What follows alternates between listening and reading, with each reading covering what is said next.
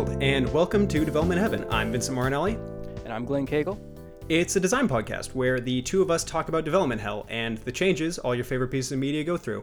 Uh, this week, Glenn, it's uh, sci fi, but first, I had a question for you. What's your question, Vincent? Hey, so can General Grievous have sex? I'm doing I'm doing a Star Wars thing this week, Well, and it's got me thinking. It, it depends on how you define sex, Vincent. How do you define sex? Are we talking like physical uh, intercourse, or are we just talking about like an emotional uh, like exchange between two people who feel deeply for each other? I don't think General Grievous can have an emotional connection with anybody else. So it's You're right. Either way, one. the answer is no. All right, makes sense. Makes sense to me. Well, it's sci-fi, right? So cyborgs are prevalent in all of sci-fi. Yep, I've just been reading uh, Battle Angel Alita. Pretty good. Is But that yeah. a manga? Yeah, you didn't know that? Sick. All right, cool. Yeah, I well, I didn't. I couldn't remember. It's like Um, one of the classic like cyberpunk '90s manga types. Tight.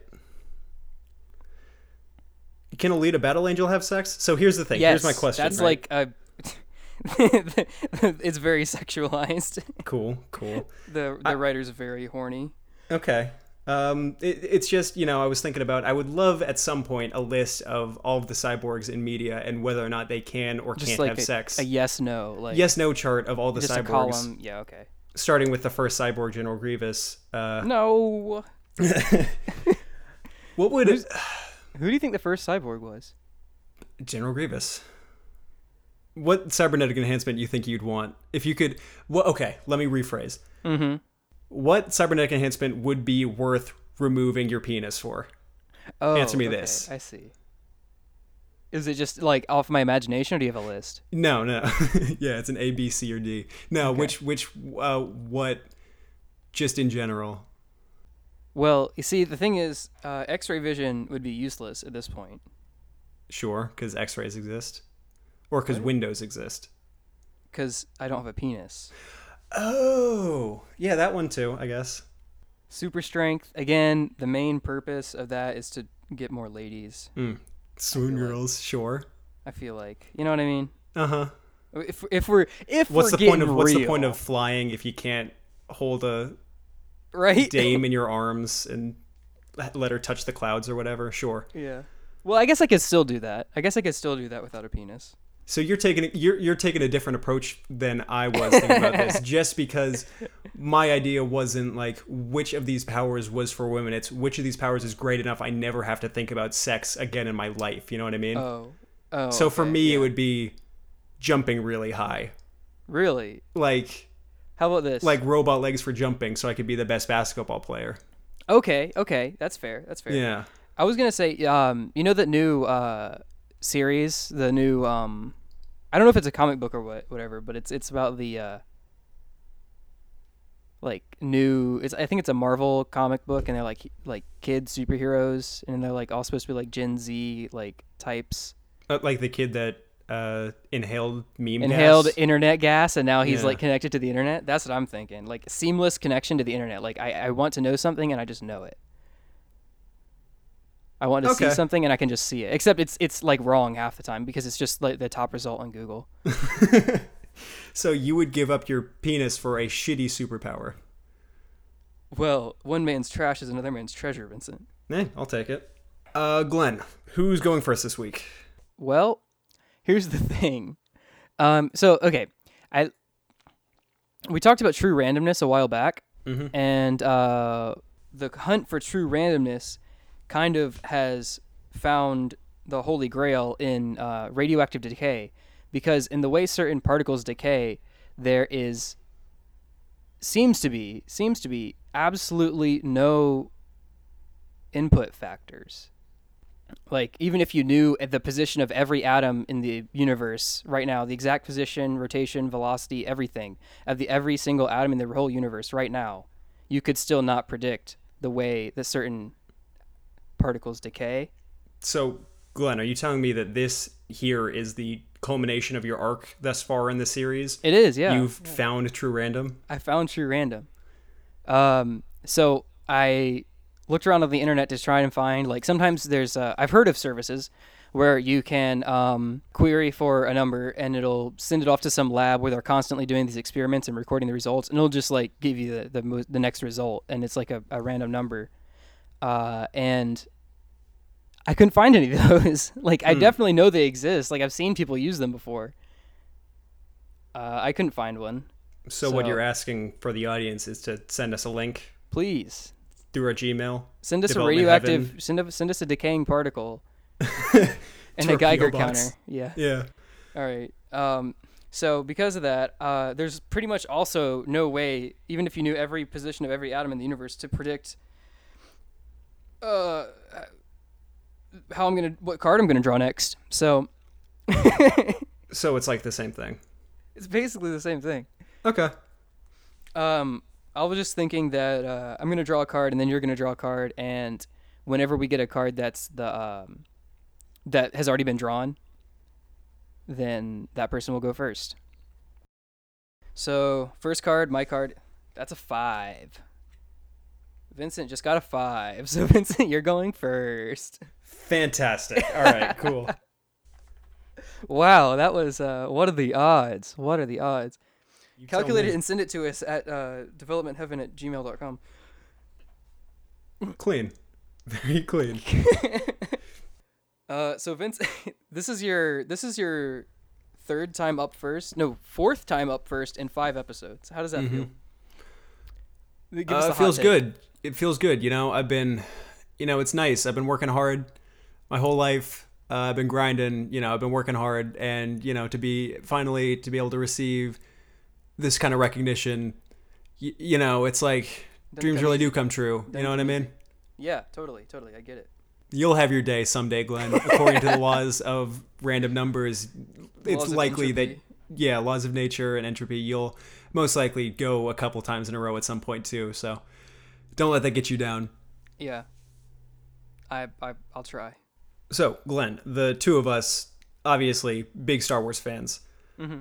Uh, anybody would know this by the fact that we have taken digs at the sequels. So you know we are a force to be reckoned fans. with. Yeah, die hard. Force to be reckoned with. Nice. So this week I wanted to talk about a canceled, a handful of. This week I have a, a bit of a double feature for you, Glenn. I got two Star Wars projects that uh, were canceled, will never come out, uh, Okay. that are pretty inexorably linked. So I will hit them uh, beat by beat. So Okay. today I'm talking about the television series Star Wars Underworld and the video game Star Wars 1313. Okay. What is thirteen thirteen all about? What does that What does that mean? Uh, 1313, I'll, I'll get into it a little bit more later, but 1313 is a location in the Star Wars universe. It's uh, on Coruscant. Like the, the, the elites on Coruscant live on the planet's surface. You know, like the, yeah. the people with the money. And then the people that. It's like society, Glenn. I don't know if you know about society. There's like Society. levels. Yeah. Uh, the people do that everything yourself. don't have money live underground. And so 1313 I, well, is. don't, it- isn't it on Cor- I always thought of it on Coruscant as like the people who don't have money live on the ground, and then everyone else just lives on the like in the In in the the, towers. Yeah, in the sky. Well, not not quite. The uh, the poor people live literally inside of the earth in a big in a big tunnel. It's like and a so the- mine. they have like a mining industry down there, don't they? basically, it's something. Yeah. uh, But the the floor itself, 13, 1313 is real subtle. By the way, George Lucas, it- you did just the unlucky number twice. Real real subtle. We saw right through you. Wait, really? big I, bastard. I didn't get that. 1313 is where like all the crimes happen. It's see. the it's it's the seedy underbelly. Anyway, Under the the dark side of Coruscant. We don't hear about that a lot. No. A- And this is where it was. So, anyway, I'll get into it. So, even before the release of the original Star Wars, there were rumors that George Lucas was going to make a TV series, just like reusing props or whatever. It was going to be a TV series based on uh, the film. Okay. This never happened. There, there This were a was couple wait, of wait, wait. When uh, like what time period are we looking at here? like 76, like 76, even okay. before the original original Really? film came out. yeah, because Star Wars, A New Hope, then called Star Wars, came out in '77. So Yeah, so rumors of this go way back. Y- you know, George Lucas, he, he was a filmmaker even before the release of Star Wars. He had a couple of movies Okay, before that. yeah. Anyway, Star Wars did get like a handful of television treatments. Like uh, there was those Ewok tele movies and like the Christmas special, right? And then and then he even went on to work on. Uh, he was somewhat involved with the Young Indiana Jones Chronicles, but this specific series that was rumored never came to be. Okay. It wasn't until after the release of the prequels, you know, like 2005 ish, that Lucas announced these Star Wars TV shows. There's going to be one animated TV show and one live action. Uh, Right, the animated Clone show Wars. ended up being the Clone Wars, exactly, and people Oh, liked okay. it a lot. Uh, and so, in the, I think it was the 2005 Star Wars celebration when Lucas announced this, he said, uh, the animated one is going to be first, and then we'll do this live action TV show. Okay. It's going to be called Underworld, and it's going to be set in the period between the prequels and the original trilogy.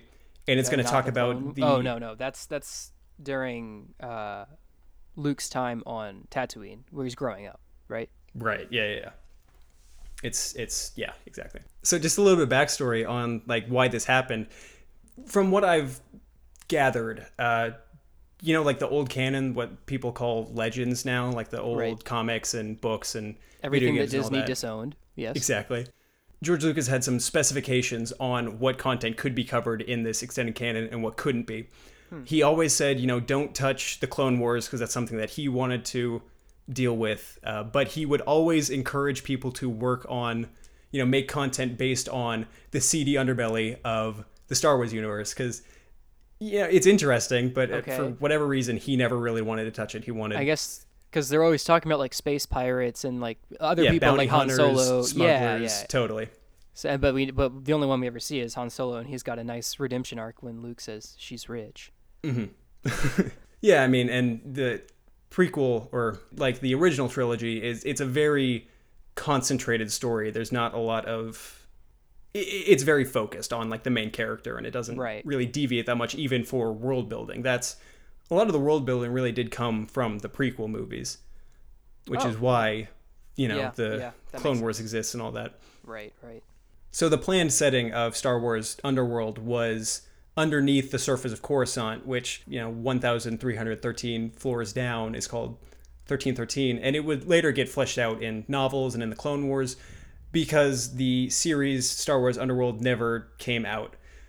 Uh, they apparently had like a hundred hours of story written and Really? some of it filmed. Yeah, the, the leaked earlier this year was some test footage of Star Wars 13 thir- or Star Wars Underworld, and it looked good. I mean, Test footage For- usually doesn't look good. well, for for like a series from 2010, I they, guess. you know what they did is, you know, like in The Mandalorian, how they don't use green screen, they use like a big screen behind them. I didn't know that. what Ooh, what okay. color I'll- is the screen behind them? It's it's okay i'll tell you about this later but basically they have these huge big LED, like a, just a room of led speakers or led uh, No, you got it. tvs um, and what they do is they you know take they, they take footage take pictures or and then you know edit them to look like star wars and then just display those behind them What? yeah and it looks seamless So that's like they that, the way they used to do backdrops, you know, was to With was a giant projection. painting, a giant yeah painting. yeah yeah So I guess they're kind of harkening back to that with like a It's- practical background. hmm And it's it's if you can buy the giant screens, th- that's the only expense because everything else is really cheap and easy. Uh, anyway, so uh, Star Wars. How am I gonna how am I gonna make a Harry Potter invisibility cloak if with no green screen? You're right. Uh, Star Wars Underworld was one one of the earlier versions of because it's like ILM still working on all this stuff, and so they had yeah. devised, you know, oh, we use this sort of rear projecting with uh, big TVs and all that. So anyway, Yeah. it That's cool. They're always a like big part of yeah and something that i've i'm learning learning about star wars underworld is that a lot of the things that were going to be used for this just were repurposed for other things it was delayed indefinitely and it sounds like it's mainly because of budget constraints uh, and then you know when the disney buyout happened it was just completely canned Hmm. yeah, yeah. However, some of the ideas from Star Wars Underworld were repurposed for various other Star Wars projects. Uh, there were episodes about the retrieval of the Death Star plans, and that became Rogue One, a Star Wars story.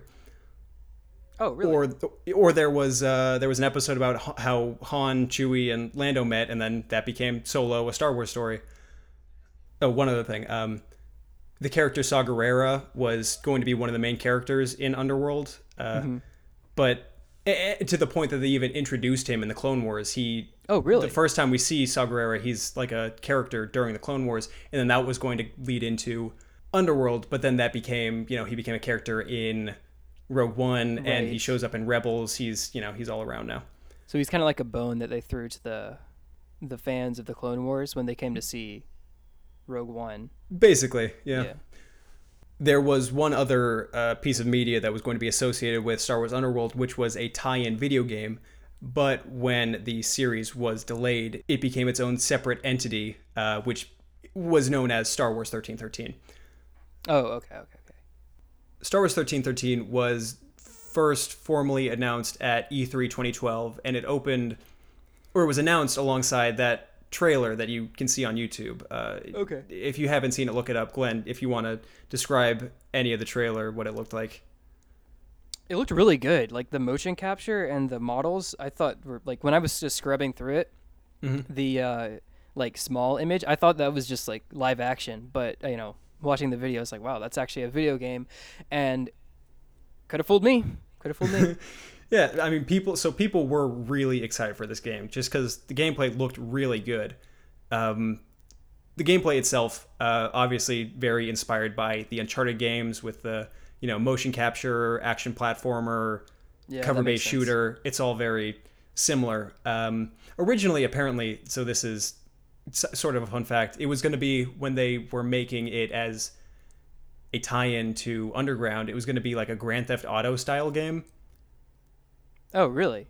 Yeah, but they like a free free roaming like uh, yeah, uh, uh, what's the word? action shooter kind of game. Yeah, like open world. You steal Star Wars hovercrafts or whatever. But apparently they had hardware challenges, so they Really? went with yeah. They ended up going with uh, the Uncharted thing.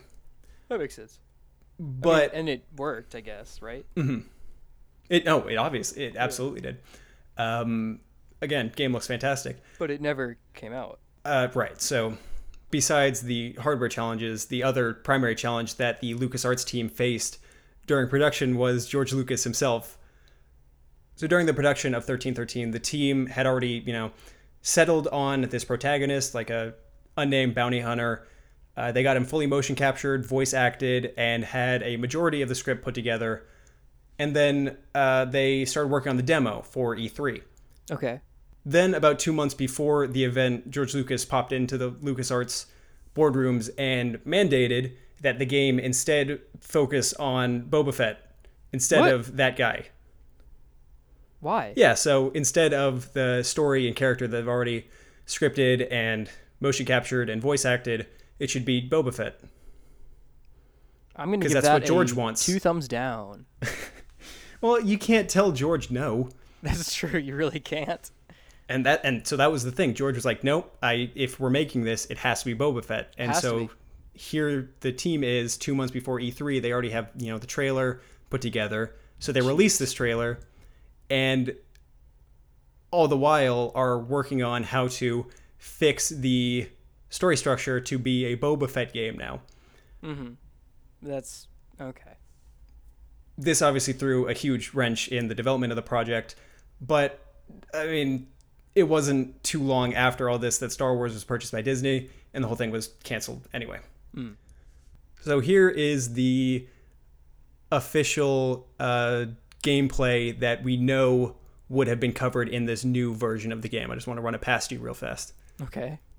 This is from the Star Wars Wikipedia, the Wikipedia Right. where they say um, the player would have taken on the role of an unidentified bounty hunter who would soon be killed by a mysterious figure, subsequently revealed to be Boba Fett. You would then play as Boba Fett for the rest of the game. That's kind of weird. I would like to have seen that. I, I don't know. I feel like it could have worked, but it's definitely creative. When I had first read this treatment, you know, I was just confused. It was before I knew about the backstory of George Lucas said it would have to be a Boba Fett game. So if I were to be playing a game for the first, you know, quarter or so, I'm playing as this one fully realized character, only for him to be killed and then replaced. I mean, that'd be a weird game, right? Yeah, I mean, it's bold. It's bold. It's certainly bold. That was actually a big problem with the. Well, it, it's not the main problem, but it is a big problem that plagued the development of both of these projects. Was that Lucas Films wasn't sure they were willing to take a risk on this more adult, kind of mature Star Wars Sure. adventure. Yeah, that makes sense.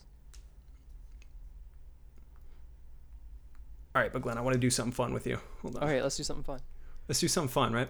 Just briefly, I wanted to introduce a new segment that I thought we could return to every once in a while. So if you'll, you know, take my hand, I'll set the scene. We're walking Okay. on the beach, right? Oh, and r- real romantic, but suddenly suddenly there's uh, some drums, the sound of drum beats okay. on this beach, and we come across something buried in the sand. What is that, Glenn? It's a old MS DOS computer, What? and it's got the source code for Star Wars 1313. What? Wow, check that out. So here's what we're gonna do. You are a game maker. Wait, how do I say that? You're a game designer, Developer, game designer. developer. That's it. Either way. You design games. We have in front of us the code that was going to be used for Star Wars 1313 before the whole thing got scrapped. Is it in C? It is. Okay. Yes. How do we make this a game? What do we do to it? Oh, jeez. Um, do we have any assets? Like. Oh, like we have all the assets. We have all the assets. We have all the art. We have everything. It's all on this MS DOS computer. Is it? Are you asking me what I would change about it? Yeah, let's just like you and me brainstorm Okay. how do we make this a good game? Because it'll never come out. Sure, sure. That's the thing about this game. It will never be released. So all we can do is Everything we say is safe. exactly. I do kind of think that my first change would be don't make it a Boba Fett game or make it a Boba Fett game the entire time. Yeah, I guess. I really latched onto the Mandalorian character, but Mm-hmm. I don't know if I would have said that before. Anyway, uh, I, that being said, I, I think that making it just uh, either a nameless Mandalorian or just a, a Mandalorian we haven't met yet and giving him a name would be kind of cool. Uh, then we get, get we, we get more creative liberty with how we design the character. Yeah. Star Wars lore, and obviously this is 10 years ago, but Star Wars fans are very. They like Boba Fett a lot, Yeah, despite the fact what I was that he's People never feel really strongly done too Boba much. Yeah. That was the reason Jango Fett got such a big thing in the prequels, right? It was Mm-hmm. be- because they killed or George Lucas killed off Boba Fett too fast and didn't realize it. Before he could do anything cool. Yeah, Yeah. And he's good for merch, I'm sure. I bet there were a lot of like helmets, jetpacks, helmets sold. Yeah. Yeah. totally. yeah, yeah. Okay, so I think that's a good change. Um, was this was this another like uh, cover based shooter or or Yeah, cover based shooter like Uncharted or um, Gears of War, that kind of. you know I don't really play a lot of a lot of AA shooter games like uh, but um, so I don't know. You know, I don't I've really have a whole lot of like prowess for like designing those. I've told you I've been playing the Uncharted games. uh, Yeah, and yeah. I think they're really fun. Um, the gameplay isn't. I, I, I'm not super into cover based shooters personally, Okay, so would you change but that? I don't think I would change it just because I still really enjoy Uncharted for the story and for like the characters and I Yeah. think the world is really fun. So And I, and I think the way that we see Mandalorians portrayed in the movies kind of lends to a cover-based shooter AA type. yeah, I mean all. You know, you say that. I think most of the shooting in Star Wars is cover based. So yeah, I mean it works. Then again, right? now that I think about it, that's like definitely like stormtroopers and like the the rebellion. But when I think about like the Mandalorians, I think about them flying around. So maybe not cover based, but maybe like mobility based, a mobility based shooter. I definitely have more experience playing those. Are there a lot of I'm I'm curious genuinely. Are there a lot of like third person mobility based shooters? I feel like that would be kind of difficult. I think is it uh Overwatch is in third person or is it? I don't know. But it's a, it's mobility based and same with um uh I don't know Star Wars Battlefront I get the feeling that it's mobility based because you've got that dodge roll. Mm-hmm. I don't play it but my brother does. Uh, but then again I do see a lot of people taking cover so I think that one because it's competitive people just kind of play how how like they feel is is right and they and the game lends to that. It allows you to play how you want to I don't know. I think I think being able to like fly around and go up to platforms, uh, if that was like a major mechanic, I think that's really cool. That's that's something that gets me going. So yeah, I, I Like, think or maybe you're you maybe you're taking cover, but to like fly, but to get to the next cover, it's not always just a matter of running. It's like maybe you have to fly up to a platform or jump down or something like that. That does sound cool. I think the uh, the gameplay shown in that demo for E3 was a lot more focused on You were, it looked like they were sitting still. Yeah, I mean it was Uncharted style where it's all very it's like basically platforming you know, you're pressing Yeah. X to jump up to the next ledge as you're climbing up a spaceship. Yeah, yeah, that's kind of cool. Um, definitely incorporating like the rockets and the uh, grappling hook. Didn't didn't he have a grappling hook? He did, yeah. Yeah, Well, I think it was so maybe was having like a like people. like incorporating that where you can like swing from platform to platform might be kind of cool. Yeah, you know, I like that. I think having a more mobile bounty hunter, Mandalorian type character would be a very fun protagonist to play as in a Mm-hmm. video game. And I don't think it should be a puzzler, but maybe like uh, when I think bounty hunter, like setting traps, like you know, like you're to get around certain enemies. Sometimes, Mm. sometimes it's not always shooting. Sometimes you're placing a mine and then like getting their attention so they come and like you know blow themselves up or like fall off of something. I don't know. And you know what else would be cool is if you had like a choice of the different missions you can Yeah, choose yeah. based on the different bounties and because he's a bounty. Yeah, he's a, He's- he's a bounty hunter. free roaming. He's his own man, and you know, let the let the player make the the character what they want and what what they want to see in that character. You know what I mean? Well, Glenn, we did it. We fixed Star Wars 1313. We did, dude. We did it. A real uh real achievement. All right, get programming. Let's go. Let's move it, people. Vincent, how do you feel about heroism and like heroes in general? Do you have like a something to say on that? Uh, mm, uh, I am a firm believer in the story circle. Elaborate that's on it. that for me a little bit. You know, the hero's journey. okay, okay. Most stories. So everyone, use so it, you think Star heroes Wars like generally start from a place of either mundanity or like uh, uh, or like, or maybe even like a scoundrel like like Han Solo. Is that? I mean, I that's what I think of when I think of the uh, the hero's journey. Mm-hmm. Okay, so that's the. So you're all about like people changing, people growing and changing to become Yeah, a hero. I I am. Yeah, I like that's that. if that's what we want to take away from this. I definitely. yeah, am. I like that a lot. I like that a lot.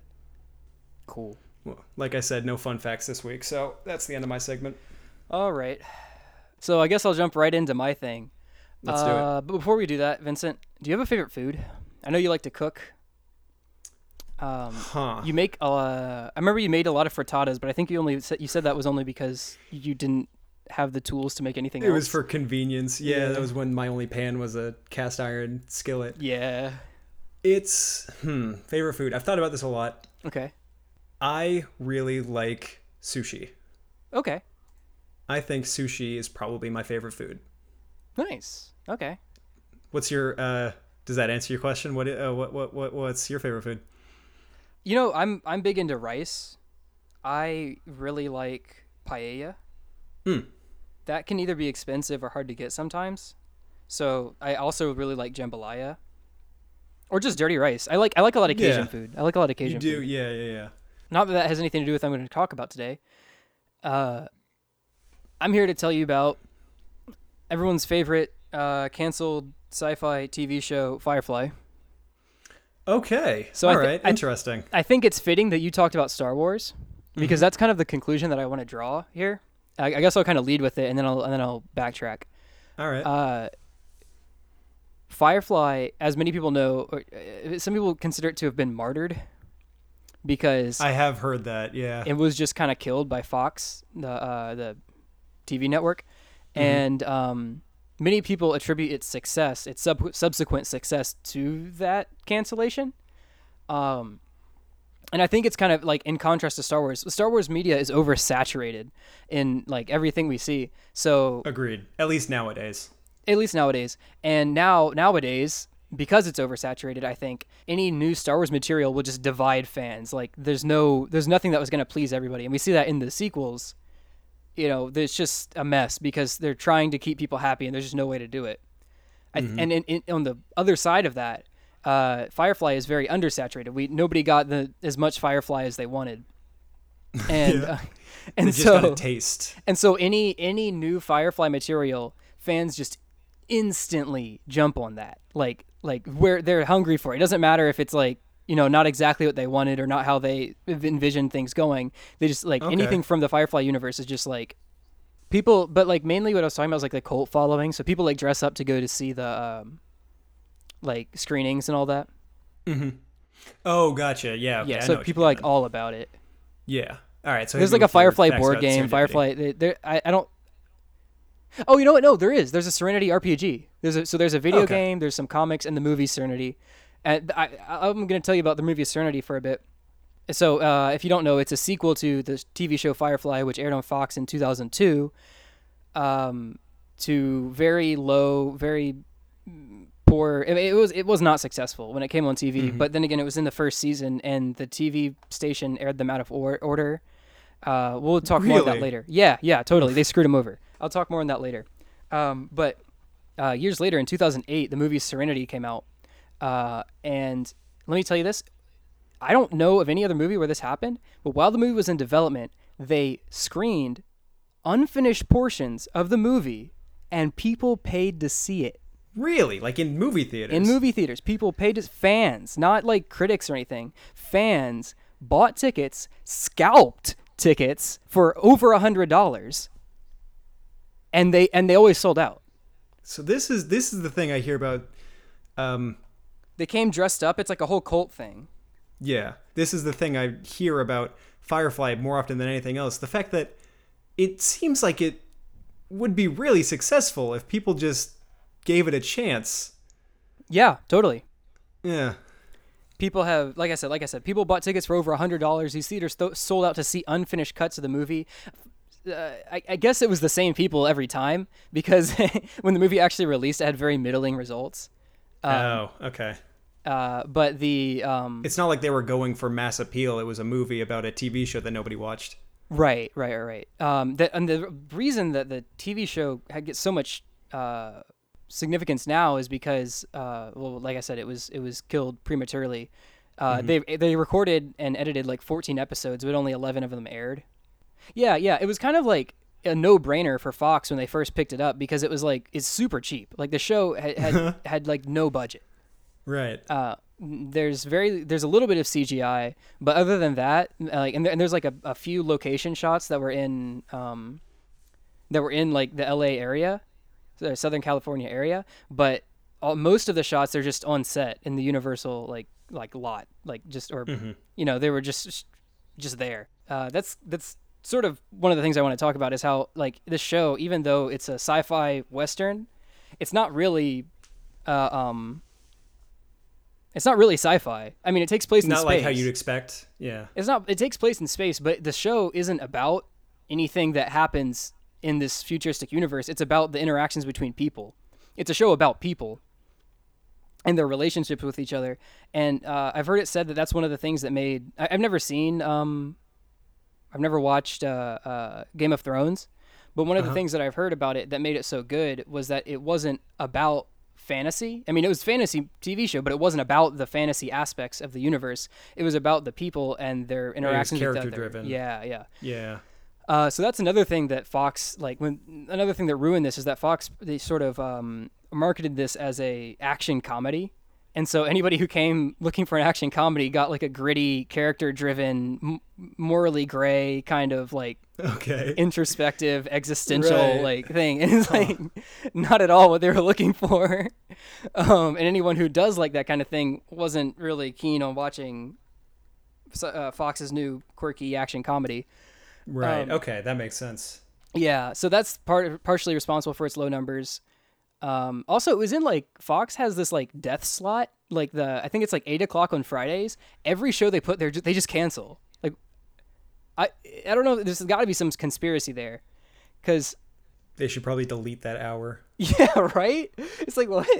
Um, but they they've canceled over thirty Friday night shows. Uh, more, more than any That's other. got to be a rec- that's got to be a record. It is more than any other uh, uh, station. It's just ridiculous. Like, Ugh, jeez. Okay, cool. Um, but yeah, that's one, one of the thing the things that I like about the uh, the show is that it's it's about humans. It's about their their um, relationships with each other, and uh, there aren't any aliens. So one of the things that's relatable about this is it's still set in a universe where we can ask the question, "Are we alone?" and wonder and be in awe of the universe. Well, here, Joss Whedon, the director and, and the producer, the writer, every, everything, he the creator of the show, uh, Mr. Firefly. Mr. Firefly himself and Mr. Buffy the uh, Vampire Slayer, um, and Mr. Mr. The Avengers, Avengers. Battle of New York. uh, he's done he's done a lot of things. Um, Mm-hmm. He went when when he was originally pitching the idea. He said he wanted to make a show about nine people who look into the blackness of space and see nine different things. So, Whoa. Yeah, Okay. kind of cool. Kind of cool. Damn. Um, Joss also wanted to have like uh, he he said that the future or like in in his mind the future will have the same political, moral, and ethical problems that we have today. Um, and so he wanted that to kind of translate over and uh, like like I've been talking about. Uh, That's kind of dour. yeah, yeah. He said that he said that in the future we're going to have more technology, but like everything else is going to be the same. But we'll still be sad. but we'll still be sad. Yeah, uh, that was actually one of the things that Fox didn't like about the show. Fox was giving him like a super hard time about uh, the the first episode. They made him rewrite the whole thing in like a weekend. So it was like uh, that he, he he gave them the episode on Friday, and then by Monday he had to like rewrite it. Uh, one of the things they didn't like about it was that um, they thought it was too dark. They thought that the the main character uh, Malcolm Mal was too. They needed to write him more jolly, whatever that means. They thought he was too dour. Um, yeah, which kind of goes against the whole thing that he was like, the whole premise of the show. Right. They wanted Captain Kirk. Yeah, yeah, pretty much.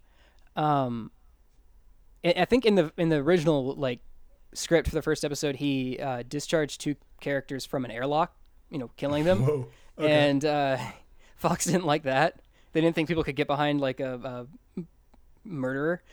Um, so I guess that makes sense. But um, they didn't. they- said that they didn't like that the show was about nobodies who get squished by. th- th- These are their words. They said they didn't like that the show was about nobodies who get squished by policy. They said they instead wanted it to be about like policy makers, which to me doesn't make any sense at all. But so I- no, that sounds like they're totally up their ass. yeah, I know, I know. So I, I looked into it. Um, I did a little bit of research in, in that regard because I that was confusing to me, and it turns out that uh, this was right after the X Files was was uh, had, had they had just ended. They just ended the X Files, so they were looking for something to fill that uh, kind of sci-fi. Uh, existential void. They wanted the, they wanted to keep the fans, the sci-fi fans that were watching Fox, still watching Fox. So they were going to throw them another um, sci-fi thing that they could Yeah. sink their teeth into. Um, I don't watch the X Files, so I don't really know anything about it. Another kind of weird thing is that um, the the Whedon, the director, wanted it to like feel kind of like a documentary style.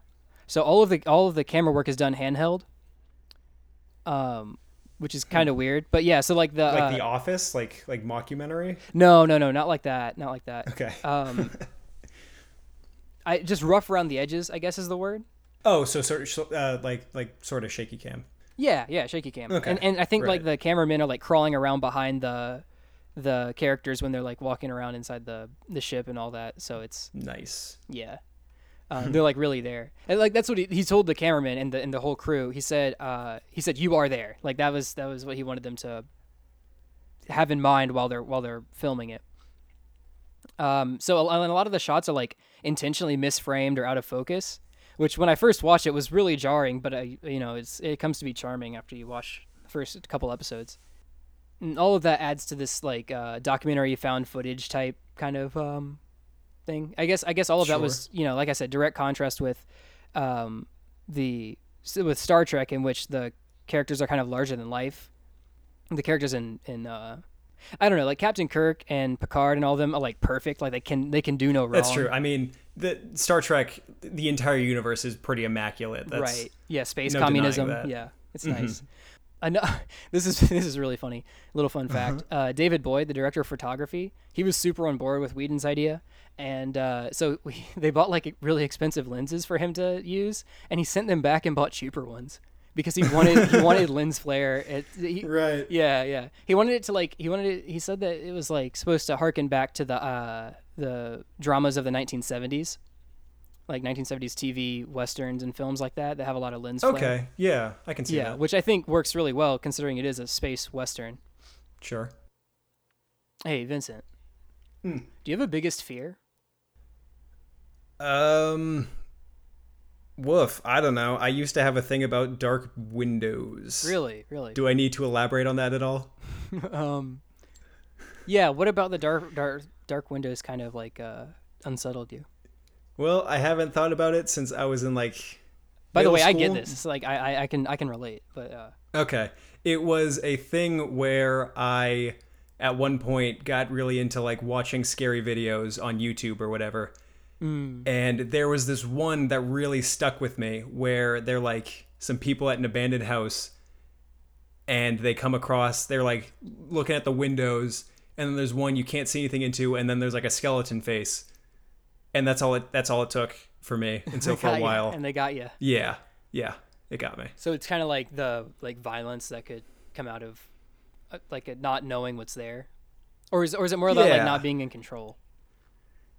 Like not like you're not in control of the situation if the like Those are two interesting distinctions. Um, we're getting a little the vi- we're getting real deep here, Vincent. the violence. I'll say the violence part. Okay. Okay. Nice. All right, back to Firefly. You're being suspicious. Am I being suspicious? You're being a little suspicious. you got you know what. I'm gonna do? You're gonna call me out? I'm gonna call you. okay. Uh, so this is for those of you who don't know, uh, an episode or an, a, a segment we like to call BuzzFeed semicolon Buds Freed, in which it's back. It's back. Triumphant return. back and ready for more, uh, where we uh, give a quiz, a BuzzFeed quiz to the other person, with hopefully without them knowing. Uh, We're both really good at this. yeah, I managed to get let's see, one, two, three, four, Really. Five. I 6 I'm- six. I got six. Holy cow! really. Yeah. I I honestly only caught two of those. Okay. Uh, I'm just gonna run through. Them. Okay, this is so bad. I looked for like which Firefly character uh, quizzes are you? Are you like? I looked for those. I Uh-huh. looked so hard.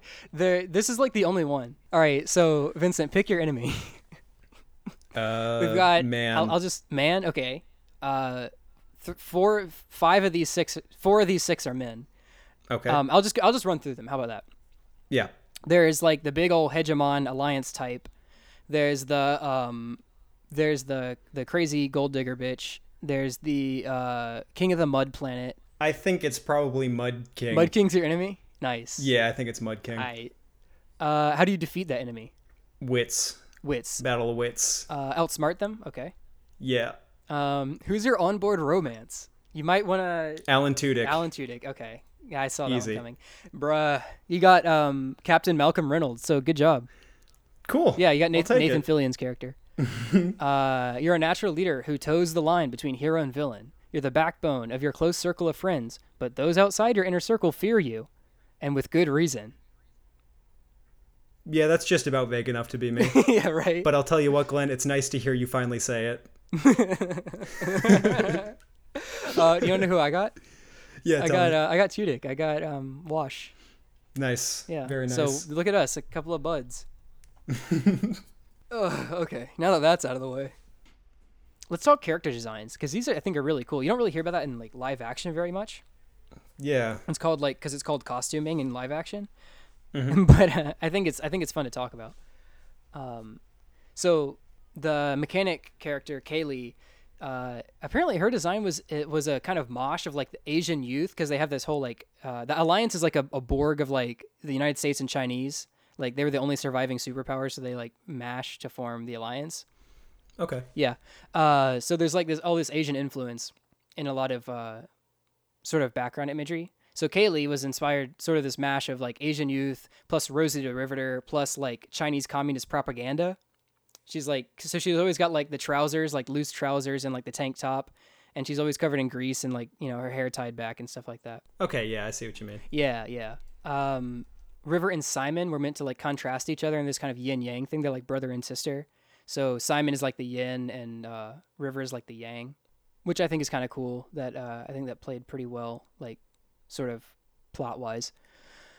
Um, when they this is kind of funny when they were first like designing the bad guys they wanted to they were like think nazi because they're fighting like, like, Star Wars. yeah like just like Star Wars. They were thinking this um about like this uh big bad hegemon as like the the enemy so of course you know where do you go but nazi um and the original designs were too nazi they were just straight up nazi uniforms so Oh, great. so Yeah. mix that one. Um, later, uh, they decided to just uh, they literally just rented the costumes from Starship Troopers. so there you go. I guess that worked. Um, all right, all right. Finally, in true uh, development heaven fashion, we got to talk about the unproduced episodes, the lost levels, if you Mm. will. Sure. Um, I like that. I think a lot of these lost levels were generally more like like grittier than some of the other episodes. okay. Uh, Does that mean like the Fox chose the episodes that they thought would be lighter? No, I, I mean oh, I think they did, but uh, eventually all 14 of the recorded episodes were re- were released. So I think that th- these are just uh, these were ideas that they had for later seasons that hadn't been Okay, written yet. sure. Yeah, just just things that were clinking around inside their heads. Um, Alan Tudyk had an idea for an episode in which they go to like a planet where it's like a day side and a night side because of the way it rotates, you know, how space works. Um, how like our moon, like our planet. like our what? No, oh, always. Like, yeah, it's yeah. always- Sorry, I guess that wasn't yeah. clear. Yeah, like the moon has a light side and a dark side, Yeah. just like the Force. Um, Whoa. whoa. Uh, so they went to this night side of the planet, and there was like a dog fighting ring going on, and so they had to um, like go and catch some of these wild dogs to use in the dog fighting ring. And the and the the sort of comic relief character uh, Jayne Jayne Cobb spills like the pheromone they were using, and uh, they get attacked by the dogs. Um, Okay. yeah, That sounds like a classic Looney Tunes bit. I guess. Yeah, I don't really know. Uh, and then the, the the character River, who is like supposed to get a lot more development, and she's like introduced as like she's like eleven basically. Oh. But think like the first episode of Stranger Things where she like doesn't talk, and that's River the whole time because she was meant to have more later. but they just never They do just it. never did it because the show was canceled. Well, that is sad. yeah. um, she has like mind uh, power abilities, and she uses those to like domesticate the dogs, making them useless for dog fighting. So kind of like a happy ending, I guess. Uh, I don't know. I yeah, this, I'm sure that would have been more fleshed out had they actually gone through with it. Right. Um, Adam Baldwin, the guy who played uh, Jayne Cobb, like I said, the comic relief character, um, eventually he was he wanted to make a the actor wanted to have an episode where Jayne gets his own ship, uh, and I was like, oh, okay, so this actor just wants to be the star of his own show. Um, But no, pilot. apparently what he wanted was for he, he was like oh it'd be cool if if jayne got his own ship there was like a multi-episode arc where he's like trying to pilot and, and or command his own ship and then he has to compete with mal for a job or something and jayne he wanted jayne his own character to fail miserably and be humbled by the experience and have to come Okay. come like hanging his head walking crawling back to mal and and then and then from then on it respect him as a captain more which I think would have been really cool because like one of the main dynamics between those two characters is that, or, or between uh, Jayne and the whole entire crew is that he uh, is only there for the money. Like that's he's constantly saying like, you know, if the pays better, if, if they pay me better, I'm gonna go join their side.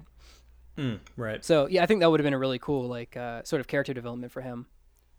Like I said, a lot of them were a lot more morally gray than some of the other ones, and a good example of that is um, in one episode that they had planned, they were going to have Serenity, the ship, land on a dying planet, like an ice planet, Okay.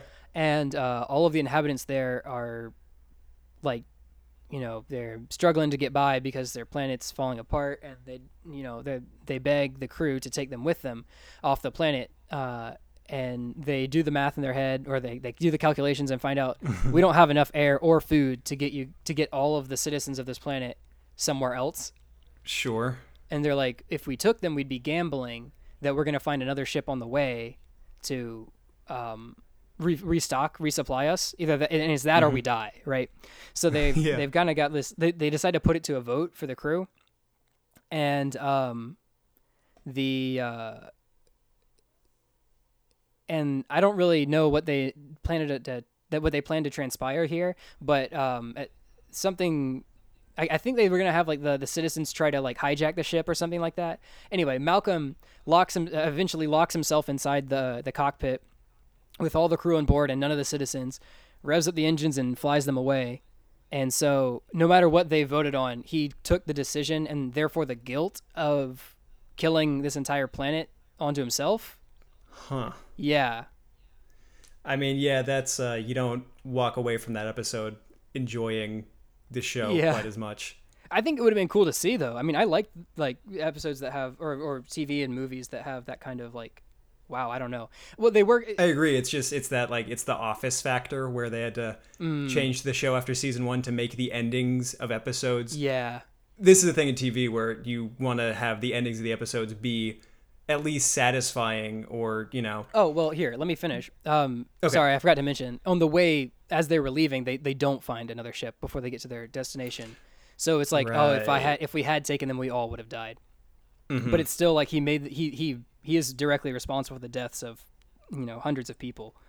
yeah, So yeah, that's uh heavy. It's heavy stuff. Yeah, yeah. So like I said, a lot of the other ones are meant to be like that that gritty, like like I don't know, uh, real uh, real Alan Moore type uh, writing.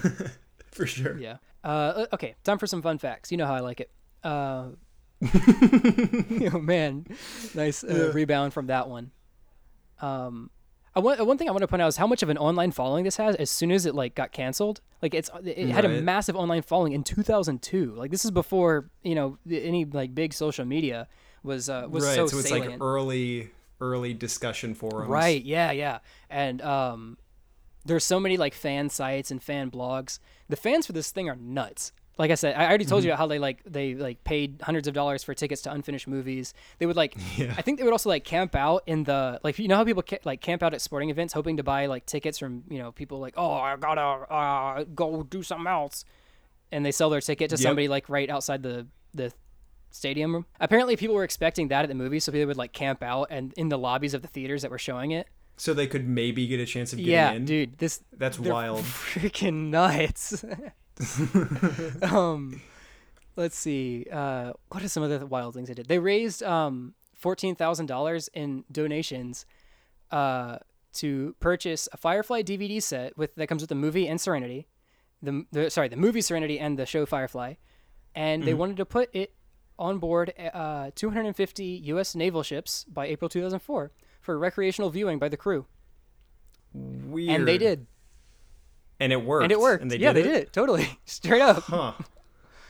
I guess. It's a it's sort of a weird association. uh, I guess my dad was is a real Star Wars fan, and a lot of people Mm-hmm. don't think about that when they meet him. They're like, like I remember Matthew was like totally taken aback when he heard that my dad saw uh, Star Wars: A New Hope when it was just Star Wars three times in theater. Right.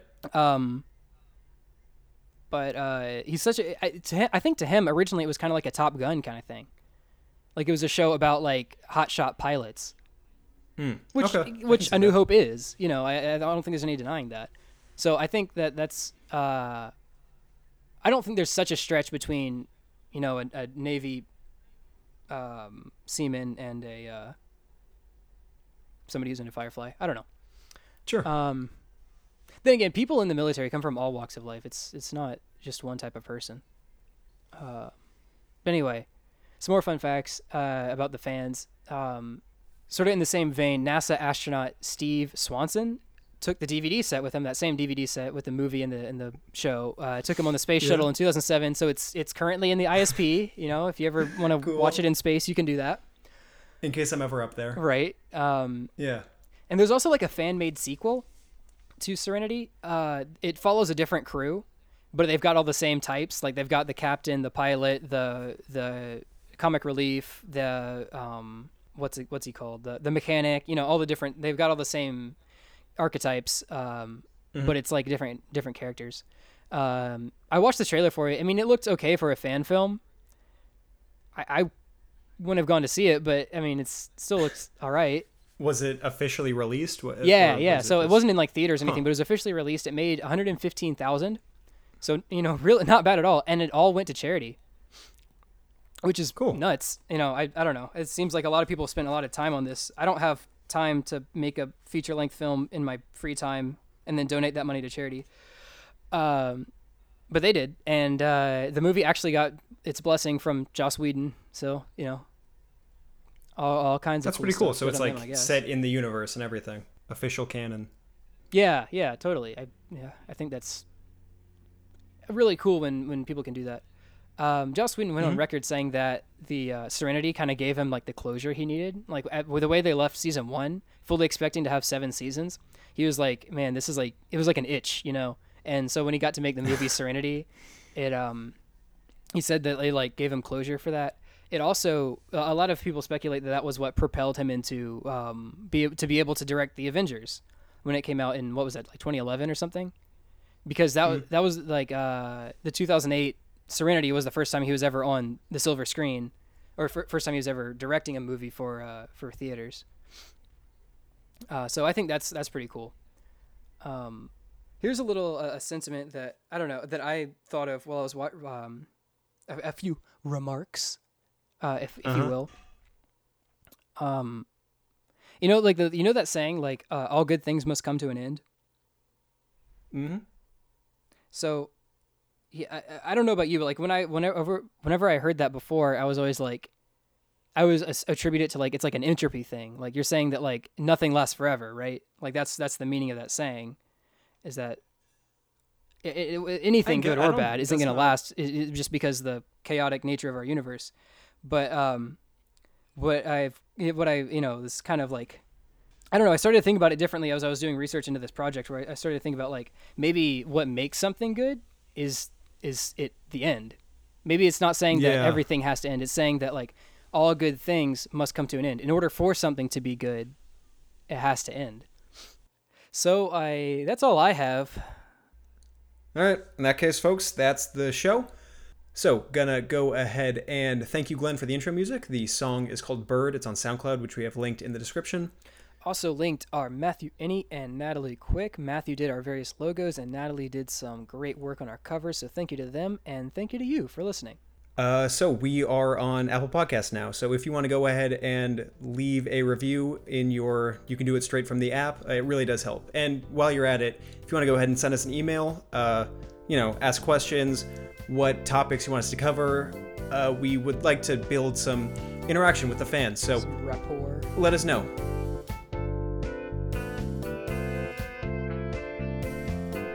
Bicentennial Man. Glenn, Bicentennial Man. What? Bicentennial. Man? Bicentennial Man. That's uh uh it's Robin Williams. He has sex as a cyborg. That answers our question. Oh, you're right. Glad, glad we cleared that up. it would have kept me up at night. Honestly, yeah. Although thinking about uh, cyborg sex might do that